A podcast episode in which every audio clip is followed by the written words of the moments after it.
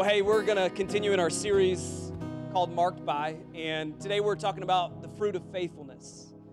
And I'm excited for you today because you get to hear from a guy who embodies that word.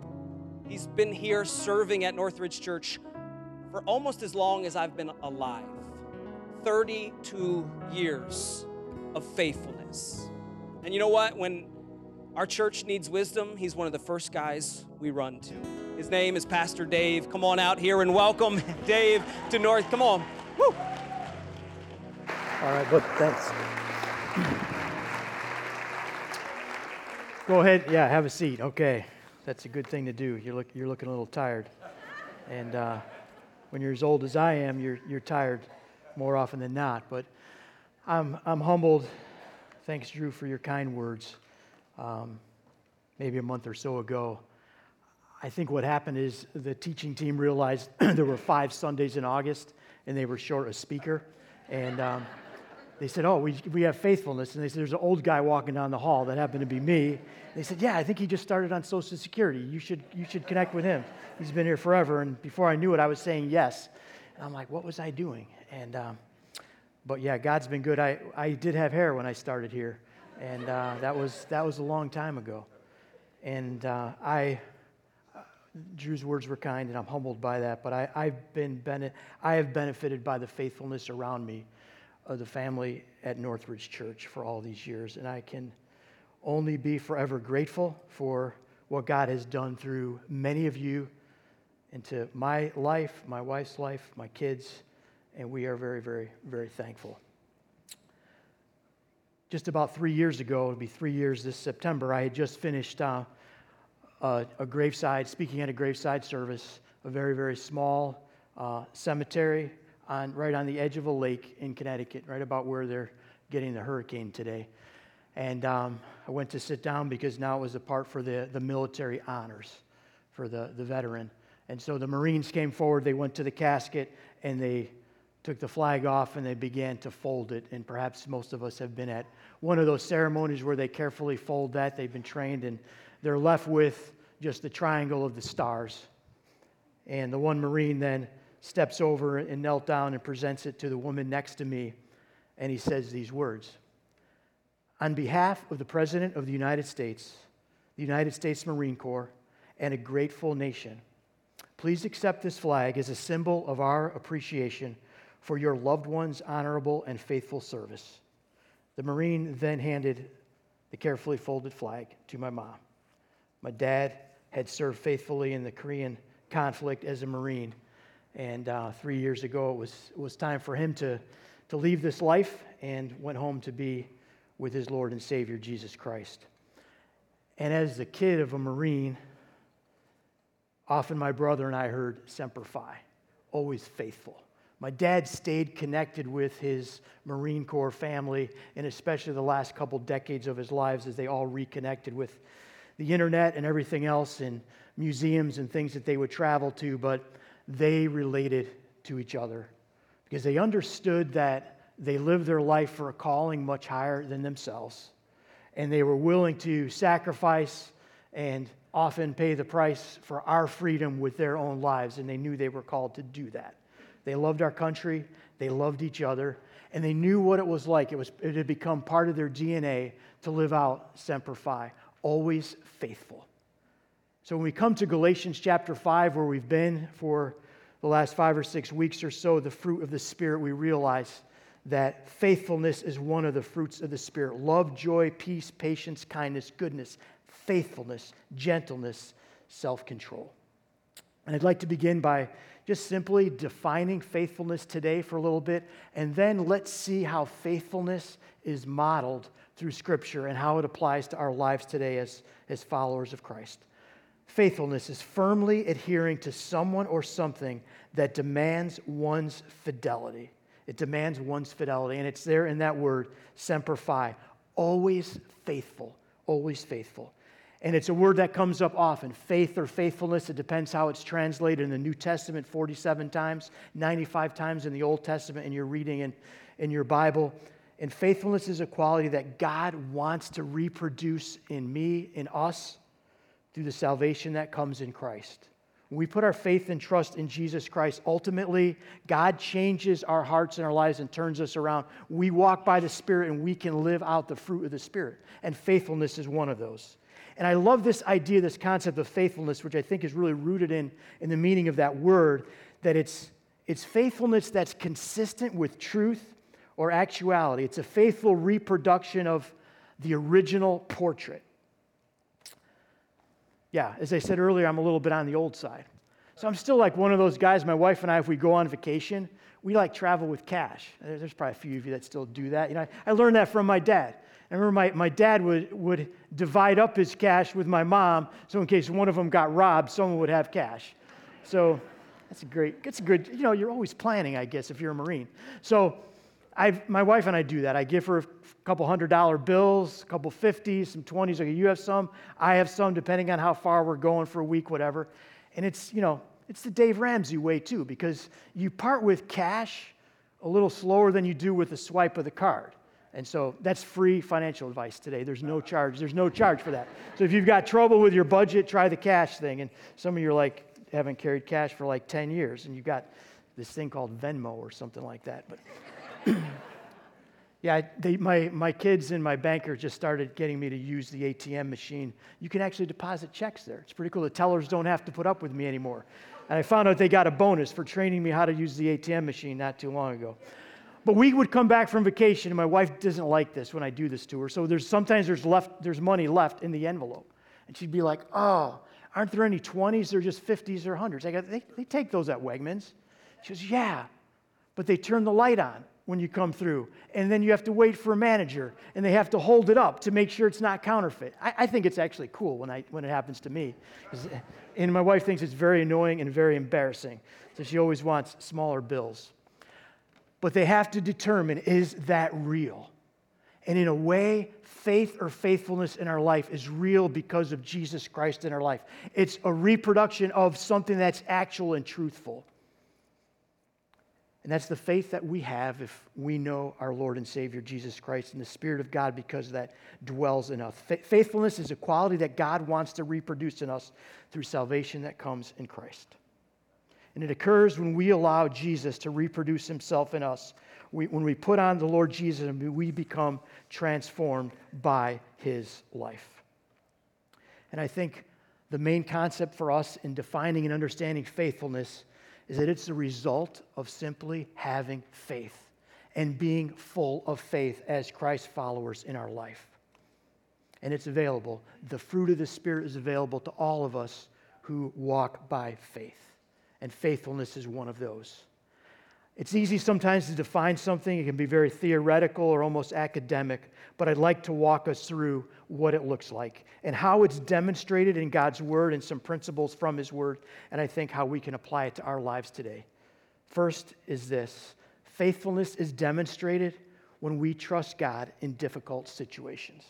When you and I trust God when things are really bad, we demonstrate faith. Lamentations chapter 3 the prophet Jeremiah looked out at a disaster for the nation of Israel and the fall of Jerusalem, and he said these words Because of the Lord's great love, we are not consumed, for his compassions never fail. They are new every morning. His mercies are new every morning. Great is your faithfulness. That wasn't looking out on a really nice scene, that was looking out on a horror show of God's people being carried away and, and the, the city being destroyed and families being separated and just horrible things going on and wondering when it was going to end and if it would ever be the same again. Even though Jeremiah prophesied and knew that that was coming because of the disobedience of God's people and God's ultimate plan for his nation. But it was a difficult thing to look at and a terrible thing to experience.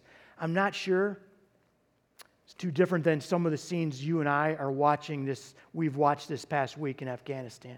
Can you imagine a family? Can you imagine fleeing from the Taliban after you've only known the, the relative peace and stability that the United States has brought for 20 years, and, and you've heard the horror stories, and you know that you'd rather give your child away to an American soldier again because you know how bad it's going to be in your country? I, I can't even comprehend that. I don't think unless some of us have lived in a war torn country or served in the military, it's difficult for us to comprehend that.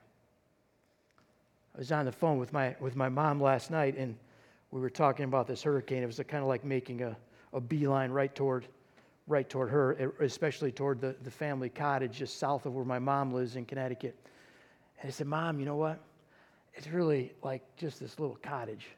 There's nothing you can do. You've locked it up, you've done everything. Go home to the house and be safe. And we both kind of said at the same time, I said, it's nothing compared to what people are going through in Afghanistan. If the whole thing gets wiped out, it's just like a building. And that's it. But it's through difficult times that you and I learn to trust in God and learn to be faithful. And one of the things that I've wrestled with, and one of the things I think I've seen, and perhaps even as a staff, and any of us, any of us who do counseling around here, it's often our first responses, maybe it's an American Christian view, is when things are going badly for us, we want out. We want an immediate change. Can you fix this? There's always a pill to fix everything today. It's just like, that's all you hear about. This is bothering you, get this, take this, take this. We're going to solve this now. It's kind of the American way. But I think sometimes, as Jeremiah's example would be, he looked at everything and he said, You know, I, I can't change any of this. This is horrible. But through all of this, God is still faithful. And I wonder if that's what's on the minds of some of the, the Christians in Afghanistan, that God is still faithful, and they probably, in their heart of hearts, desire to be faithful to the end. Sure, they want to get out if they can, but they're committed to being faithful to the call of Jesus Christ in their life. And this past year for us has been a challenge. It's been a challenge for, for us as a church. It's been a challenge for you as a family. It's been challenging as far as work and what you're going to do next and how you're going to change. And it's caused sickness. It's caused a lot of mental health, anxiety related depression things in so many people that we know that never before experienced some of this. And it's been tough and there wasn't anything we could really change or fix. It was just like, and, and, a year into this, I finally got to the point where like I, I had to stop being angry at the government and just say, I just need to be faithful and let everything fall where it's going to fall. Change what I could change, but serve God and be faithful and minister to people as best as I could. I think um, it was back in February, and good friends of ours, actually, the Cal and Carol Clark are missionaries sent from Northridge Church over 30 years ago. Cal and I are about the exact same age. They came home from Brazil because of the pandemic. They got all the missionaries out of that country. They landed back here in Rochester, and Cal and I started bike riding in the mornings. Uh, and it was May or so, and Cal said, Hey, I've got an appointment. I haven't been feeling well. I got to go see the doctor and see what's going on. And a week or so later, I said, Hey, it was right out here on the loop where you maybe drive through by the Welcome Center doors and we were starting out, and I said, Hey, how did it go at the doctor's? And he said, Oh, because I was going to tell you at the end of the bike ride, Dave, but since you asked now, I'll, I'll let you know. And I was like, Okay, this, this is kind of serious. And he said, I was diagnosed with pancreatic cancer. And yeah, by the sounds in here, you know that that's not a good diagnosis. And I knew that. I had, I had was familiar enough with it to know that the likelihood of Cal living more than a year or two were probably pretty slim. And he fought it and did all the right treatments and everything that he could possibly do. He did not give up. The thing I remember most was his attitude I'm going to be faithful. I'm going to be faithful to the end of this thing. I think sometimes I wanted to resist God's plan for his life and say, all right, there's got to be something more you can do. Let's, let's like do more exercise. And I'm like dragging him out of his bed and taking him up this huge hill on our bikes. And he's like, Dave, I can't do this anymore. So, well, exercise is good for your, your pancreas. It'll kill, it'll kill, the, it'll kill the cancer. Yeah, I probably said dumb stuff like that, but you know. But Cal was faithful. And God called him home at the end of June. And it kind of hits you when a guy that's has almost the same birthday as you have in July, the exact same age, is called home to be with the Lord. But he was a model to me and to all of us here at Northridge who knew Cal and Carol of his faithfulness. Think it's a reminder of what faithfulness looks like through difficult situations. We're also to do something else. I think another way that faithfulness is demonstrated in the Bible and how it works out in our life is you and I are called to trust God to do what only He can do. To do what only God can do. Hebrews chapter 11, verse 1 introduces the great faith chapter in the Bible. Faith is the confidence of what we hope for and assurance of what we do not see. Faith is the confidence of what we hope for and assurance of what we do not see, the evidence of things not seen. And after verse 1, the rest of that, if you grew up in church, you know Hebrews 11, just name after name of people in the Bible who were faithful. From Noah, who was faithful and followed God and built an ark. From Abraham, who was faithful to the calling of God and moved his family to another country, a place he did not know. And he followed God. And from Abraham, God, God grew his people. And he went, to a, he went to a foreign place by faith. And Moses' parents, by faith, placed him in a basket to hide him from an evil empire in Egypt. So Moses' life would be preserved. And over and over again, each one of those individuals and families were at a critical juncture in their life where they stepped out by faith. And I think part of the journey, the spiritual journey in our life, and maybe it's our westernized Christianity, is we, we think so logically and we always have everything in line and what we're going to do at a certain time. We've maybe lost what Christians seem to have in other parts of the world where they know they have to walk by faith and trust God for what God, only what God can do in their lives. And there have been times for us when we have to simply step out by faith. Junctures in our life where maybe it's time to move. Maybe it's time I need to go back to school. Maybe it's time to, to do this. Maybe it's time I really need to work through this situation and trust God. Many of you in this room, in this auditorium today, were not even here in 08. That was 13 years ago, this month in August. 13 years ago, a bunch of us, a couple hundred of us, stood somewhere around there. This building wasn't built. We all had shovels.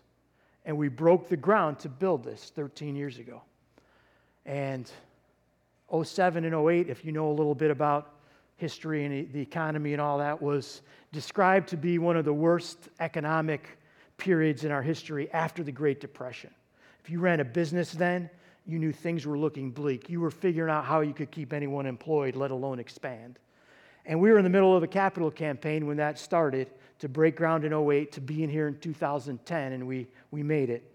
It's like we had a building that was going to cost us $4.5 million, and we had 700 people that counts kids and maybe a couple dogs, I'm not sure.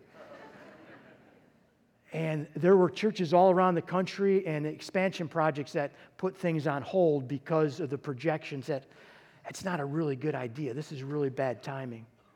But God's people committed to initially about half of that. In the next few years, the other half. We got in in 2010, and God's people were faithful, faithfully serving, faithfully giving and all of that indebtedness was done in under, in under 10 years, even through really, really difficult times. And we figured we were on a roll, so we might as well build Salt Road during a pandemic, right? So we did that. Last year, we all got shut down, and uh, we have great timing, so probably don't come to us for financial projections, but we'll just tell you to trust God. But it's sometimes in those difficult times you say, I, I got to believe God's going to do this. I don't mean to step out and do foolish things because we think everything through and we look at it and we pray and we put numbers together and we're wise and we seek wisdom of people who know a lot more than we know. I think sometimes in our journey as individuals, just maybe need that next step of faith where we're nervous, like, I don't think I can do this, but maybe God can. Maybe God can. Maybe it's finally this year that you say, you know what? I'm sick and tired of battling, of just giving into this addiction and I'm going to finally get help because God can change my life finally. And you take that step. Is God urging you to do that? Do you consider, do you look at the needs of the world and locally of so many of our younger families? They, the testimony they have to me and to my wife of them stepping into the world of, of foster care and even staff members to say, there's these kids that no one, no one loves them. And we're to love orphans. How do we do that? And they're wrestling with that step of faith in their life, what's next? Yeah, I turned 62 just a few weeks ago, and I get, I get those great birthday cards from my friends who come here like, hey, Dave, you can collect Social Security now. I go, yeah, I, I get it. Really, you know, great encouragement. No, they were, I guess they didn't want me to leave money on the table or something, but what happens when you retire? Do you retire for comfort? Or do you retire and say, okay, what, what does God want me to do next? Especially if you're healthier, especially if you have resources. Is God, can God use me in the kingdom? Maybe it's here, maybe it's somewhere else for something that scares you. I think sometimes we just need to think about our life, and there are a number of us that can look back and say, you know what? I've given up on a relationship, but I'm going to ask God to help me restore a relationship that went bad decades ago. And you know what? You can't do it on your own, but God can. You got to take a step by faith and ask God for help. And there's all kinds of other things where on our journey, God says, hey, it's time to take this step by faith, this direction, and trust God for it.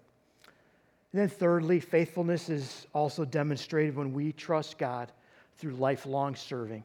I think this third one is something every one of us can relate to. When we trust God through just the long haul of life, lifelong serving of our Lord and Savior Jesus Christ. And in Matthew, Mark, and Luke, three of the four Gospels, Jesus talks about the parable of the faithful servant. And each one is a little bit different. I'm not going to read any of those two, they're a little lengthy.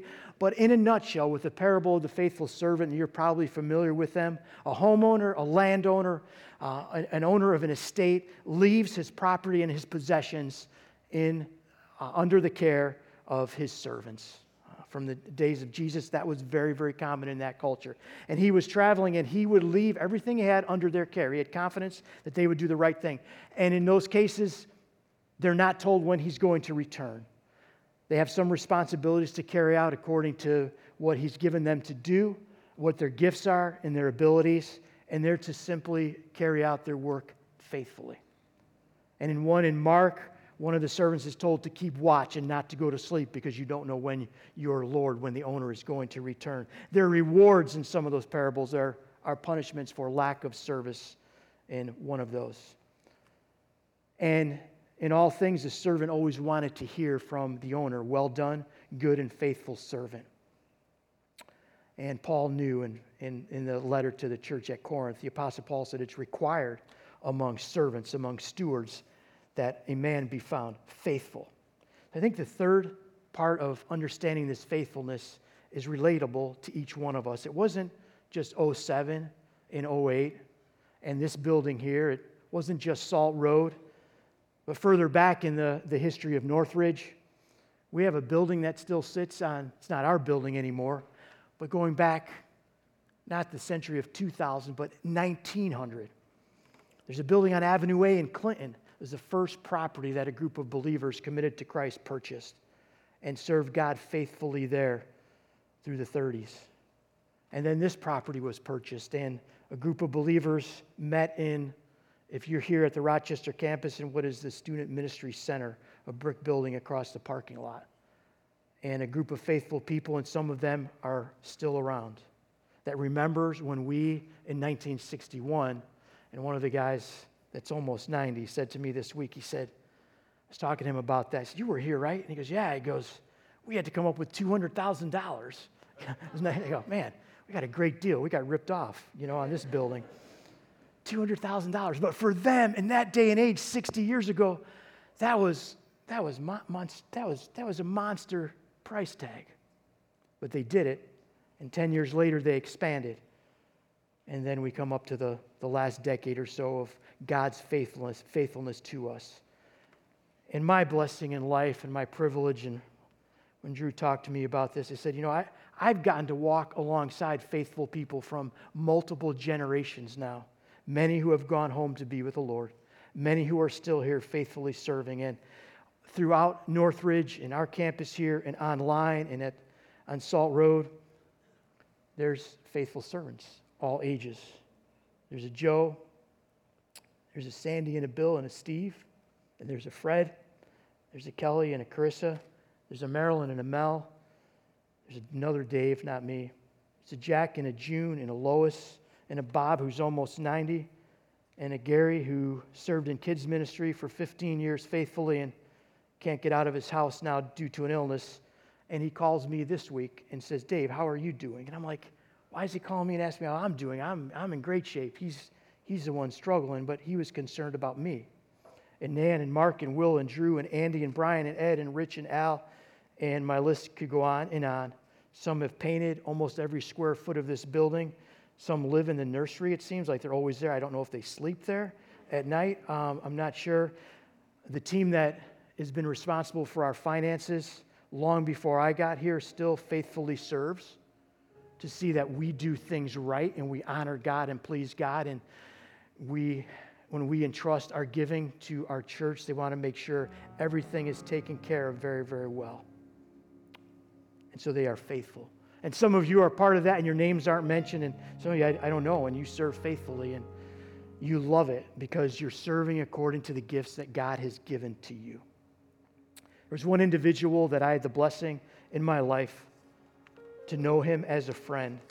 And it happened early on in my time here because you, everyone knew Howard Statler.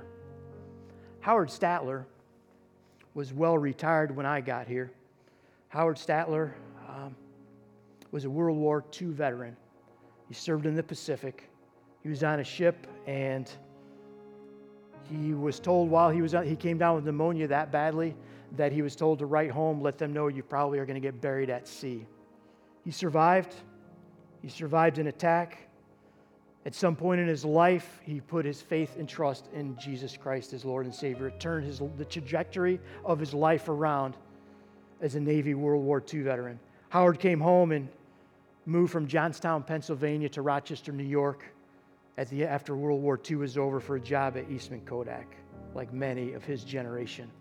And Howard was here. He joined our church long, long before I got here, and he was faithfully serving when I arrived.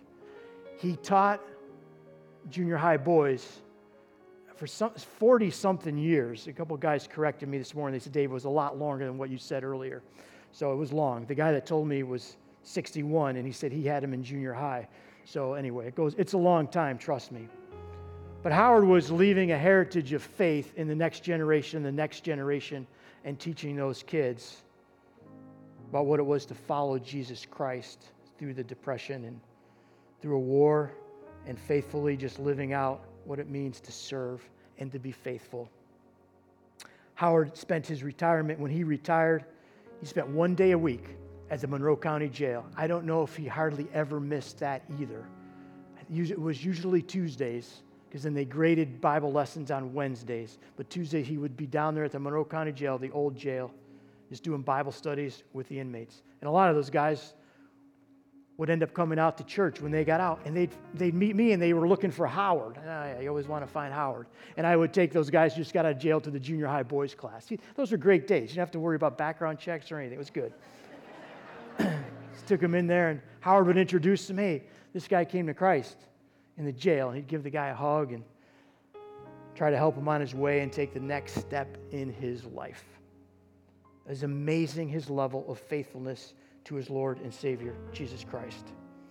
When God called Howard home in 2008, the same summer that we broke ground on this building, Howard, had made, Howard made sure that he left in his will pretty much whatever he had came to the ministries he loved whether it was the navigators that discipled him through his Navy days, the Good News Prison Ministry, Northridge Church.